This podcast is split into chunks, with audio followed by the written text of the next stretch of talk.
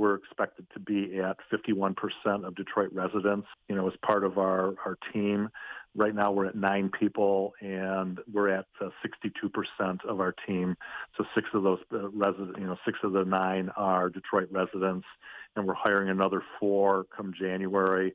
Now, the plan was that the recovery park would ultimately employ, I believe it was well over 100 people within a, a few years. You've got nine people working there, there's another four coming. You've got a ways to go. So the goal is 171 people uh, within a five year time horizon.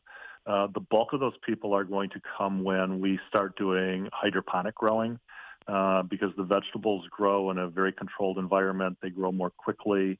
Uh, you get more harvests. And so, where the soil based high tunnel, you have roughly two people per acre. Uh, with the hydroponic, you have eight people per acre. So, next spring, we launch our first three acres of hydroponic growing.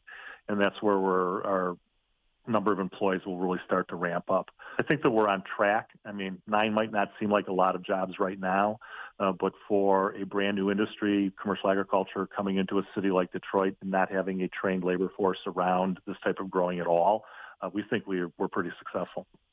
So, one of the requirements was uh, within the first 24 months, so it hasn't been that long, but uh, three acres of greenhouses or hoop houses. Where are you in that process? So that's what we're building starting the 14th of November, three acres. It will be soil based high tunnels or hoop houses. Uh, we have a contract with Del Bene Produce, which is a local regional distributor out of Eastern Market. They buy 100% of everything that we grow.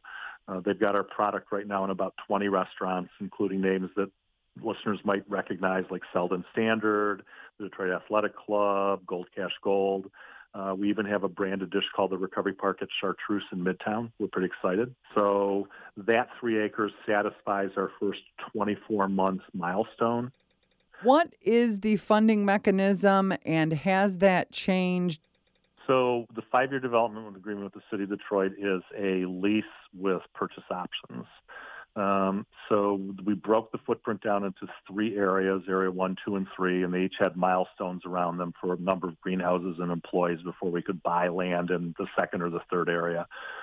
Within the next two weeks, we will buy all of the land from the city in Area 1, which is about 22 acres of land, and that'll be owned by Recovery Park Farms, which is a subsidiary of Recovery Park, the nonprofit, but Recovery Park Farms is a for profit business.